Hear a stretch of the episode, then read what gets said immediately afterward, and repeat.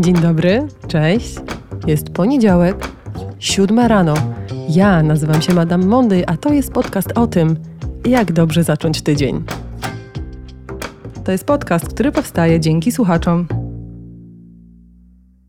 Dzisiejszy odcinek będzie trochę inny niż zaplanowałam, bo po ostatnim odcinku przyszliście do mnie z takimi informacjami, że największe wrażenie zrobiło na Was zdanie, które wypowiedziałam na końcu, a mianowicie bądźcie dla siebie dobrzy. To oznacza, że duża część z Was ma kłopoty z samowspółczuciem, czyli takim najważniejszym konstruktem, a właściwie najważniejszą postawą, która pozwala nam traktować siebie dobrze, która pozwala nam sobie wybaczać, która pozwala nam się rozwijać, no bo nie ma opcji, aby ktokolwiek się rozwinął, kto traktuje siebie źle. Ja wiem, że w latach 80., 90., a nawet wcześniej bardzo mocno rozwinął się taki koncept kija i marchewki. No i niestety tego kija używaliśmy częściej, a właściwie nasi rodzice używali częściej. Szkoła używała częściej, bo szkoła stoi kijem. Mam wielką nadzieję, że nie współczesna.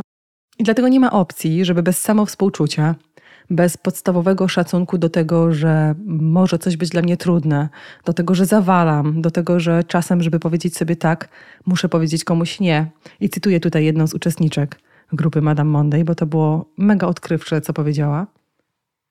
Bez takiej postawy nie istnieje coś takiego jak rozwój osobisty.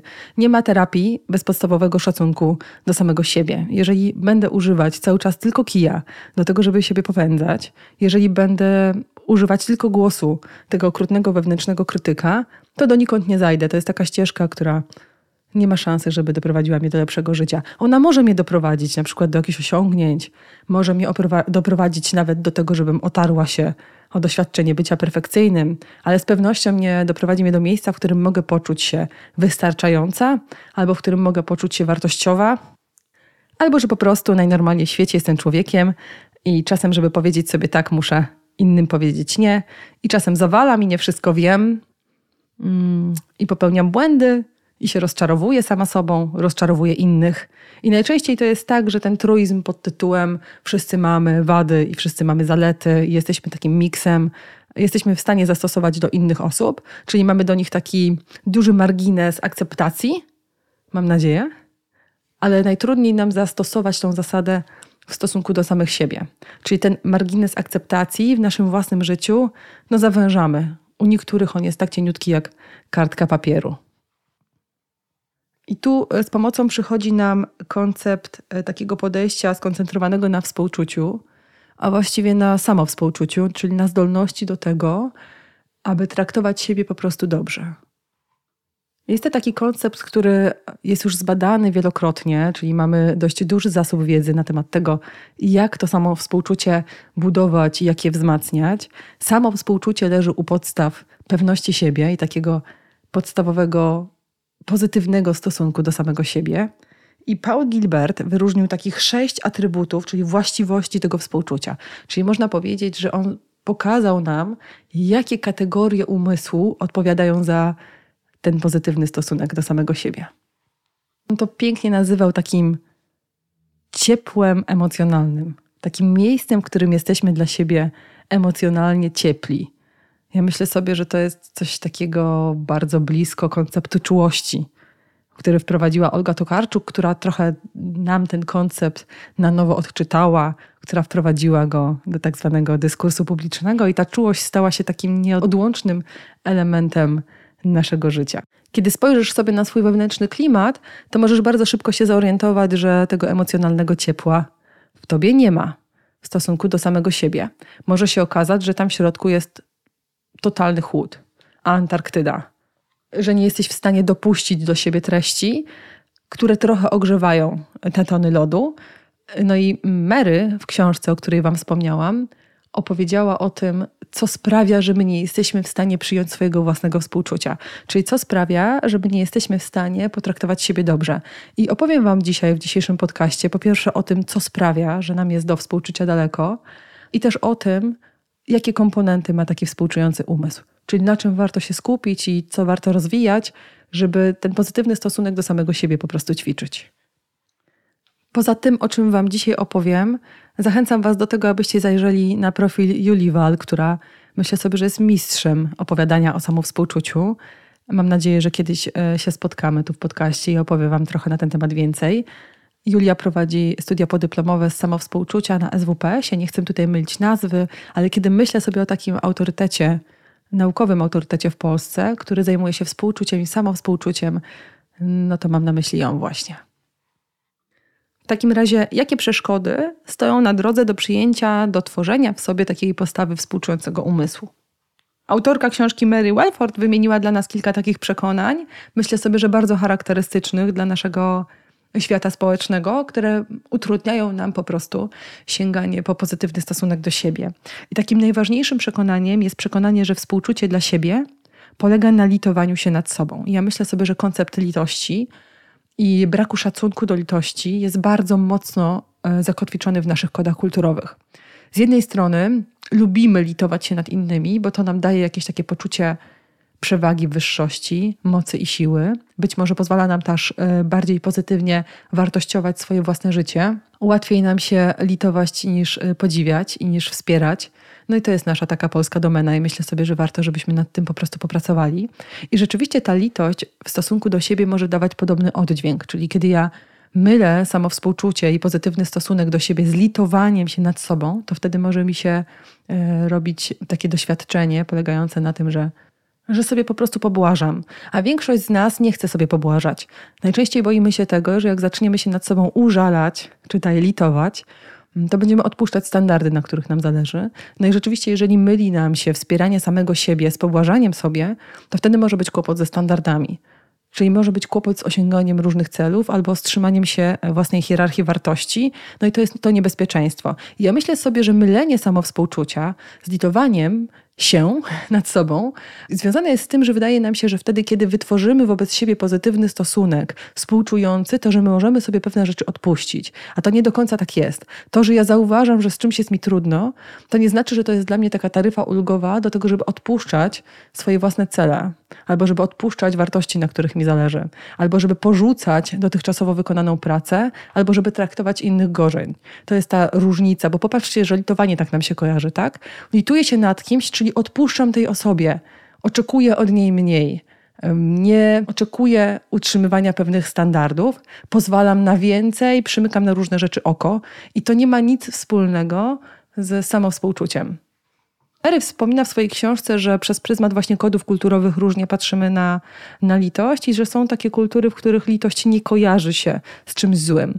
Nam kojarzy się bardzo, więc to jest taki moment, w którym warto odłączyć koncept samowspółczucia od litości i od użalania się nad sobą i zobaczyć, że wtedy, kiedy dostrzegam swoje trudności albo słabości, kiedy jestem dla siebie opiekuńcza, dobra, wyrozumiała, nie oznacza to, że wymagam od siebie mniej. To jest e, taki motyw, który często się pojawia u osób, które na przykład chcą zrzucić wagę, które mówią, że kiedy sobie trochę odpuszczę, to boję się, że odpuszczę też dietę kiedy zobaczę swój trud, to boję się, że przestanę siebie motywować do ciągłego utrzymywania właśnie diety albo podejmowania jakiegoś wysiłku fizycznego. Czyli boimy się, że jak odpuścimy ten kij, to, to bez tego kija po prostu niczego nie zrobimy, a ewidentnie badania nad współczuciem pokazują, że wtedy, kiedy siebie widzimy i siebie nie unieważniamy, jesteśmy w stanie więcej.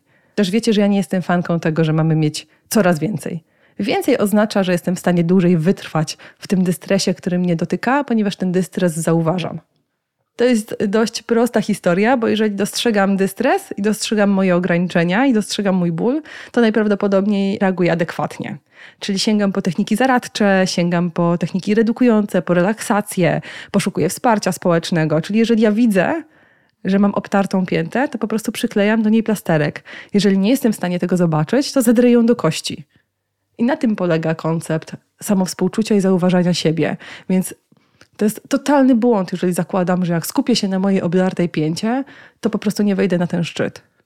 Kolejna rzecz, która przeszkadza nam w takim wytwarzaniu samowspółczucia, to przekonanie, że współczucie dla siebie oznacza egoizm i koncentrację na sobie. No i to jest top of the top naszego polskiego kodu kulturowego na temat tego, czy mamy prawo koncentrować się na własnych potrzebach, czy mamy prawo koncentrować się na własnych emocjach, czy mamy prawo koncentrować się na własnych ograniczeniach i na własnym bólu. Bardzo społecznie piętnujemy egocentryzm i egoizm, tak jakbyśmy zupełnie nie zdawali sobie sprawy z tego, że człowiek jako gatunek przetrwał, po pierwsze dlatego, że umie współpracować, a po drugie dlatego, że istota ludzka z natury jest istotą egoistyczną, no i współpracuje dlatego, że ta współpraca jej się po prostu opłaca. Ackerman w swojej książce Wyrosnąć z DDA nazywał to zjawisko egofobią, czyli takim totalnym lękiem przed e, zbliżaniem się do siebie i swoich własnych potrzeb.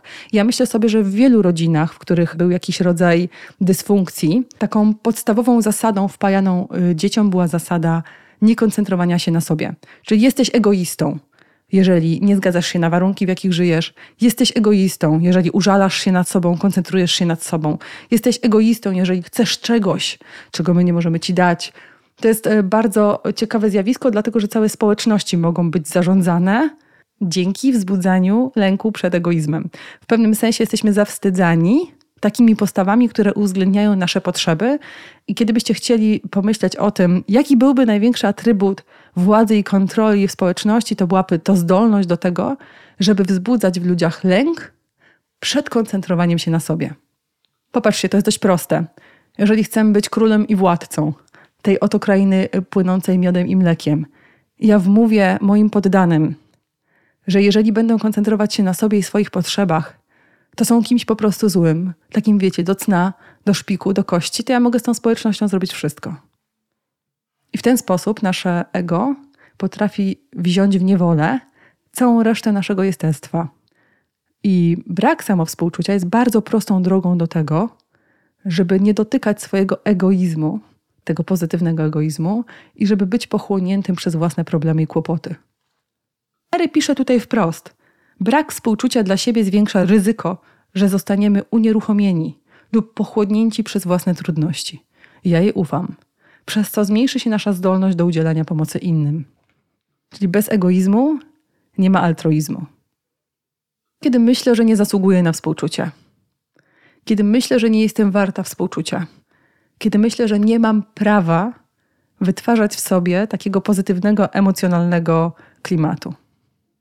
Mary proponuje tutaj taki bardzo prosty krok ku temu, żeby zacząć zgłębiać to przekonanie. Czyli warto zadać sobie wtedy pytanie, na jaki aspekt współczucia nie zasługuje.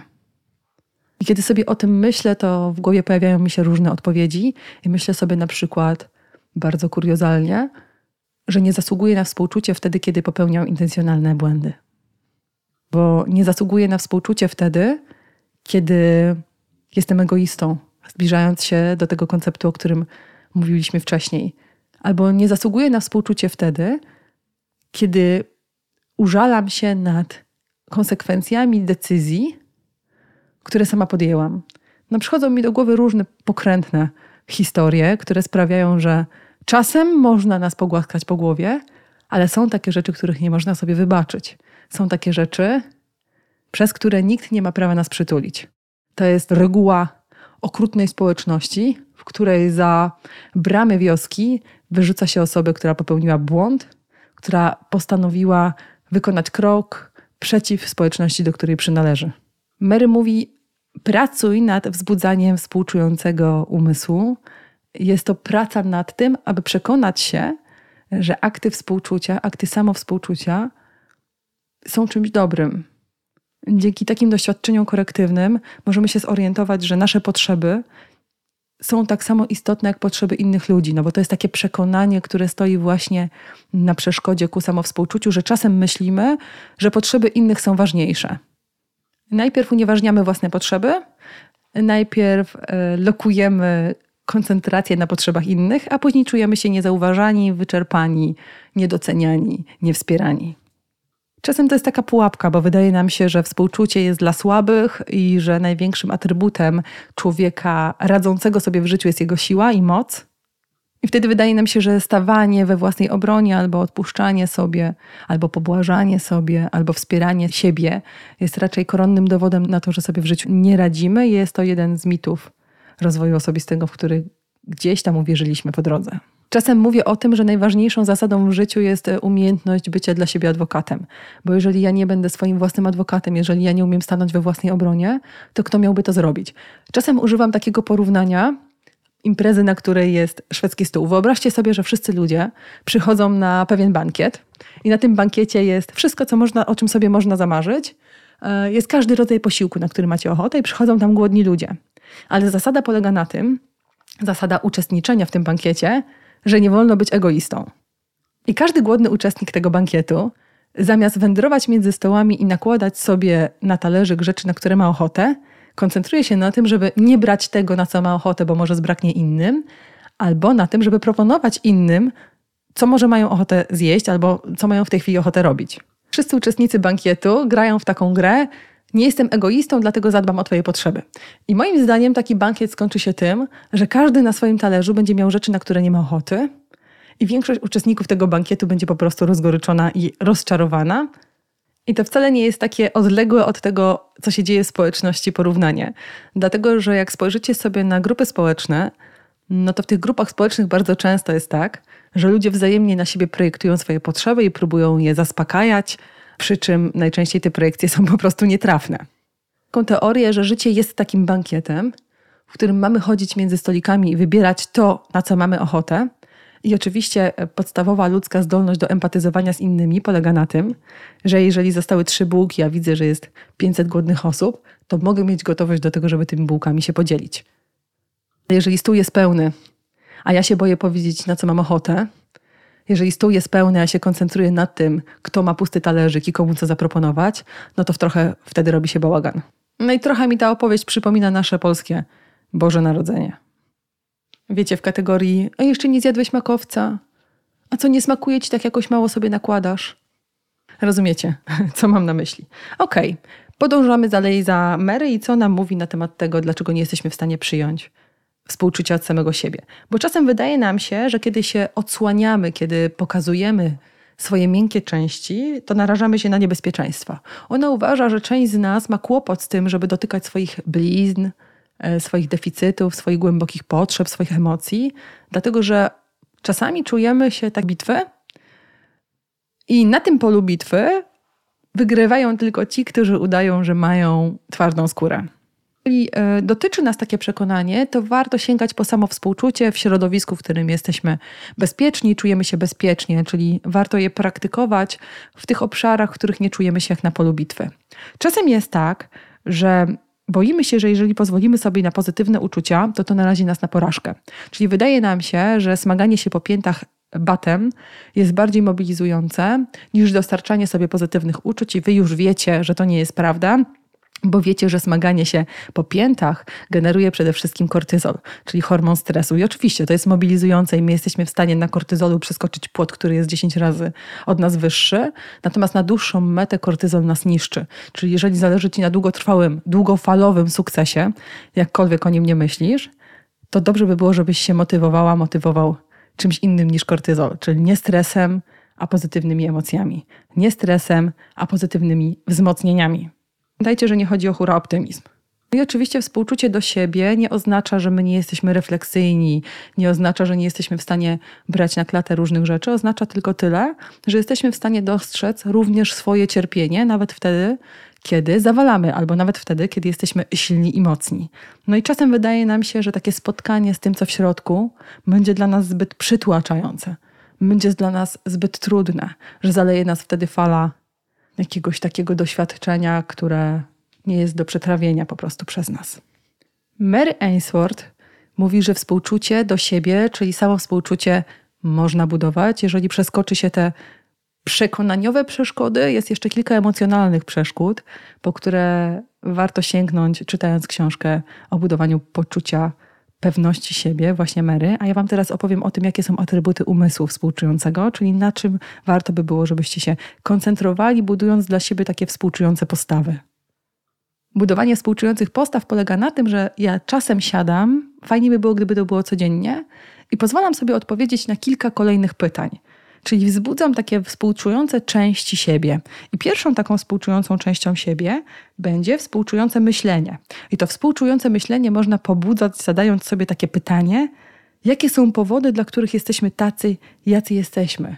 Jakie położenia sprawiają, że zachowujemy się tak, jak się zachowujemy? Czyli co sprawia, jaki jest kontekst moich decyzji? Jaki jest kontekst moich zachowań? Czasem jest tak, że wtedy, kiedy sięgacie właśnie po odczytywanie swoich własnych biografii w kontekście DDA albo DDD, to właśnie wykonujecie to ćwiczenie. Sprawdzajcie siebie w kontekście, oglądajcie siebie w kontekście. Jeżeli macie kłopot z oglądaniem siebie w kontekście, to wtedy oglądajcie innych w kontekście, ćwicząc współczujące postawy, i to daje szansę na to, że będziecie prędzej czy później potrafili przełożyć to na siebie. Czasem może się Wam otwierać taki kawałek związany z tym, że nie chcę się usprawiedliwiać, że bez względu na kontekst nie miałem prawa tak postąpić. I to jest jakby jasne, rozumiem to, natomiast pamiętajcie, że zrozumienie kontekstu nie jest usprawiedliwieniem. Zrozumienie kontekstu jest właśnie współczującą postawą, która pozwala nam dotknąć motywów naszego postępowania. Innych, czasem takich motywów, które są tylko intersubiektywne. Motywów, które są interindywidualne, motywów, które mają znaczenie tylko dla nas. To wcale nie jest tak, że jak coś ma znaczenie tylko dla nas, to nie jest warte uwagi. Kolejnym atrybutem takich współczujących postaw jest ćwiczenie współczującej wyobraźni. Czasem sobie wyobrażacie i opowiadacie o tym, że wyobrażacie sobie dramatyczne historie i rozstrzygnięcia różnych historii w przyszłości, i to jest mało współczująca wyobraźnia. A budowanie współczujących postaw i współczującej wyobraźni polega na tym, że wyobrażam sobie równie często rozstrzygnięcia, które mnie wspierają. Czyli jeżeli sobie wyobrażam, że coś zawalę, no bo w ten sposób oswajam się z różnymi planami B i ćwiczę trochę swoją odporność psychiczną, to czasem nam się też przydaje, to muszę tak samo często wyobrażać sobie współczujące rozstrzygnięcia, czyli wspierające mnie rozstrzygnięcia. Czyli nie tylko odkrywam powody, dla których zachowuję się tak, jak się zachowuję, ale też wyobrażam sobie rozstrzygnięcia, które są wspierające. Istnieje jeszcze coś takiego jak współczująca uwaga, i ona w takim bardzo dużym skrócie pomaga nam dostrzegać w różnych ciągach zdarzeń te aspekty, które poszły dobrze, a nie tylko te aspekty, które poszły źle. Jeżeli odbyłam z kimś jakąś rozmowę, która wzbudza teraz we mnie poczucie winy albo trochę czuję się nieswojo z tym, w jaki sposób tą rozmowę przeprowadziłam, to współczująca uwaga polega na tym, że ja jestem w stanie rozpoznać, że oprócz tego, że cała ta rozmowa nie spełnia moich standardów, od czasu do czasu w trakcie tej rozmowy zachowałam się w zgodzie z własnymi standardami. To oznacza, że mam uważność nie tylko na to, co robię źle, ale też na to, co robiłam dobrze. To oznacza, że mam uważność na to, jak się czułam w trakcie tej rozmowy, co słyszałam, jak reagowałam, co to o mnie mówiło. Współczująca uwaga czasem pozwala nam też e, sprawdzić, jakie nadajemy znaczenie różnym wydarzeniom. Bo czasem jest tak, że wydarzenia same w sobie nie są tak dramatyczne, jak to, jakie nadajemy im znaczenie. I często to jest nasz kłopot. Im ktoś ma większego krytyka wewnętrznego, tym bardziej dramatyczne znaczenie nadaje rzeczom, które po prostu poszły źle. Znacie takie narracje, ona już nigdy się do mnie nie odezwie, albo to już jest koniec. W tym momencie straciłam wszystko ta postawa współczującej uwagi pozwala nam rozpoznawać takie momenty, w których przeceniamy pewne zdarzenia, przeceniamy pewne konsekwencje tych zdarzeń. Czyli budujemy dla siebie taką narrację, która nie stawia nas pod ścianą, która nie jest narracją opresyjną i która nie jest narracją, która nas po prostu osłabia. To nie chodzi o to, żeby mówić sobie nic się nie stało, ale chodzi o to, żeby nie dowalać sobie własnymi interpretacjami. No i jest jeszcze coś takiego jak współczujące motywy, czyli to są takie motywy, które kierują nas ku rzeczom, dzięki którym w dłuższej perspektywie rozkwitamy. Tak pisze o tym Mary w swojej książce. Ja myślę sobie, że to jest. Czasem rozmawiamy o tym i nazywamy to karmiącymi relacjami, karmiącymi sytuacjami, karmiącymi doświadczeniami. I rozwijanie współczujących motywów to jest rozwijanie w sobie gotowości do tego, żeby sięgać po rzeczy, które mnie wspierają. I to się bezpośrednio zwiąże ze współczującym zachowaniem, czyli z wybieraniem zachowań zgodnych z motywami współczującymi i to się wiąże ze współczującymi uczuciami, czyli budowaniem dla siebie sytuacji, w których jesteśmy w stanie wytworzyć w relacji ze sobą uczucia ciepła, wsparcia, życzliwości i poczucie więzi ze sobą, ale też z innymi. Taki piękny przykład taboretu i on mówi, że każda z tych rzeczy, o których Wam opowiedziałam, to jest taka nóżka w taborecie, na którym my siedzimy.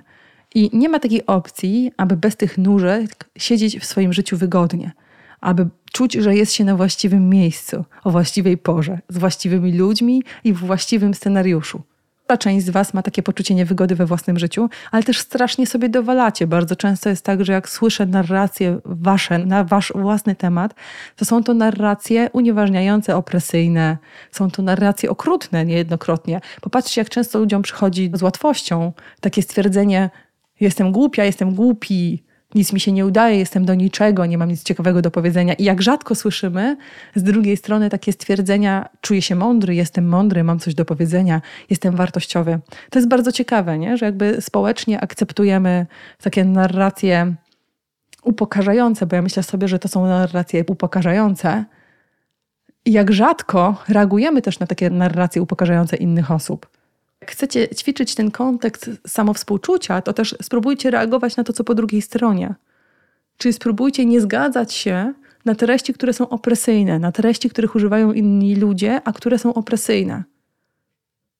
Ja wiem, że my jesteśmy w takim bardzo opresyjnym y, społeczeństwie. Po pierwsze ze względu na hejt, a po drugie ze względu na to, że plotka nadal ma e, takie właściwości dewaluujące drugą osobę, ale gdzieś może w naszych takich pojedynczych historiach jesteśmy w stanie to przekroczyć. Jest coś takiego jak podstawowy błąd atrybucji, i on polega na tym, że my chronimy troszeczkę swoje ego, udowadniając sobie, że jeżeli inni ludzie odnoszą sukces, to jest to przypadek albo jakiś rodzaj szczęścia, a jeżeli my odnosimy sukces, no to jest nasz wewnętrzny atrybut, czyli to coś o nas mówi, a jeżeli inni ludzie ponoszą porażki, to wydaje nam się, że to jest ich wina, bo są głupi, a jeżeli my ponosimy porażki, to wydaje nam się, że to jest po prostu pech.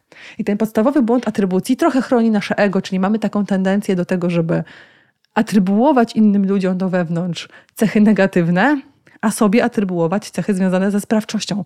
I miejcie na to uważność. Jak się przyłapiecie na tym, że odbieracie innym ludziom sprawczość, moc, możliwości, a przypisujecie im tylko treści, które są negatywne, to jest duża szansa, że odkryjecie też ten mechanizm w relacji ze sobą.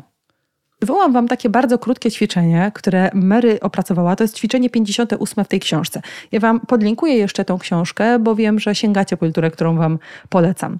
Akceptowanie swojego obecnego położenia. Mary powiedziała, że jeżeli chcesz zacząć ćwiczyć współczucie, to jest, jak słyszycie, ćwiczenie 58, ale jeżeli chcecie y, praktykować samo współczucie, to możecie zacząć od tego bardzo prostego ćwiczenia. Czyli możecie spróbować wzbudzać współczucie w, w chwili obecnej. Ćwiczenie nazywa się akceptowanie swojego obecnego położenia i brzmi mniej więcej tak. Znajdź miejsce, w którym przez 10-15 minut nikt nie będzie ci przeszkadzał wolny od bodźców rozpraszających, czyli takie miejsce, którego często używamy też do medytacji, gdzie możesz bez skrępowania wykonywać ćwiczenie wyobrażeniowe, no bo to jest ćwiczenie wyobrażeniowe. Tak, przy okazji to trochę będziemy łączyć się medytacyjnie od poniedziałku następnego. Codziennie o 6 rano i mam nadzieję, że zajdzie nam na tym 365 dni, więc jeżeli macie ochotę mieć motywację do medytacji, to po prostu dajcie znać i stworzę szerszy link dla wszystkich, po to byśmy mogli sobie machnąć o tej 6 rano, spojrzeć na siebie i podzielić się energią, która pozwoli nam po prostu wstać i pobyć ze sobą przez 15 minut. Już znajdziecie sobie takie miejsce, to w pierwszym kroku waszym zadaniem jest stanąć, poczuć siłę i czujność w okolicy kręgosłupa, Skupcie się na oddychaniu w taki sposób, który byłby kojąco-rytmiczny, tak to Mary nazywa. Z każdym oddechem spróbujcie odczuć, jak rozszerza się wasza klatka piersiowa. W razie potrzeby dostosujcie postawę ciała, czyli w taki sposób, żeby po prostu było wam wygodnie. Czyli zwiększamy uważność na własne ciało, koncentrujemy się na oddechu szukamy wygodnej pozycji. A w drugim kroku, jeżeli już uważacie to za pomocne, to spróbujcie sobie przywołać takie idealne, współczujące ja Możecie sobie wyobrazić też, że obok Was e, stoi ktoś, kto jest dla Was bliski, kto jest dla Was współczujący. Jakaś postać, która trzyma e, dłoń na Waszym ramieniu. Czasem jest tak, że nie wiemy, jakie jest nasze współczujące ja, ale mamy kogoś, kto reprezentuje nam taką postawę. No i to ćwiczenie pozwala nam trochę zinternalizować, to jest takie ładne słowo, czyli wchłonąć w siebie tą cudzą postawę pełną miłości, ciepła i wrażliwości. Jeżeli nie macie kogoś takiego, kto jest dla Was sprzyjający i nie macie współczującego ja, to to możecie użyć jakiejś postaci fikcyjnej, której wierzycie w to, że jest kimś wspierającym. Dla niektórych osób może to być jakaś siła wyższa. Dla mnie na przykład mogłaby to by być natura. Mogli to by być współczujący i trzymający za mnie kciuki przodkowie. No i w kroku trzecim waszym zadaniem jest odczuć ciepło i siłę i wygłosić komunikat podobny do następującego. Uwaga, to jest ten komunikat. Jestem istotą ludzką, o niesamowitych zdolnościach i umiejętnościach. To normalne, że w pewnych obszarach oraz w pewnych momentach się zmagam. Wszak jestem człowiekiem. Nie jestem doskonała, doskonały, ale potrafię akceptować siebie taką, jaką jestem w tej chwili. No i warto pozostać z tym doświadczeniem przez kilka chwil. Jeżeli komunikat, który proponuje Mary, no jakoś wam nie leży, albo nie jesteście gotowi, aby użyć takiego komunikatu, to możecie użyć innego komunikatu. Komunikatu jestem, jestem ważny, akceptuję siebie takim, jakim jestem, albo akceptuję moje błędy, akceptuję moje porażki. No i jest jeszcze czwarty krok, który polega na tym, że kiedy poczujecie gotowość, to warto, żebyście wróciły, wrócili do kojąco-rytmicznego oddychania. No i raz jeszcze odczuli poczucie siły i czujności w postawie ciała oraz w umyśle. No i później pozwólcie na to, aby wasze doświadczenie zniknęło z umysłu, powoli uświadamiając sobie miejsce, w którym stoisz. I jak uda wam się wytworzyć to, to miejsce, to jest trochę jak jazda na rowerze. Jeżeli uda wam się wytworzyć to miejsce, to miejsce współczującej postawy, wspierającej postawy, no to możecie sobie to miejsce przywoływać wielokrotnie w ciągu dnia. Paul Gilbert, o którym Wam mówiłam, on wymieniał takie komponenty, takie nastawienia e, współczującego umysłu i współczującej postawy. I szybciutko Wam tutaj jeszcze o nich opowiem na koniec. To jest troska o dobrostan, czyli stawianie dobrostanu w tej hierarchii ważności naprawdę u szczytu. To jest wrażliwość na własny dystres, czyli zauważanie własnych ograniczeń i tych momentów, w których naprawdę przekraczamy trajektorię lotu naszego związanego ze stresem.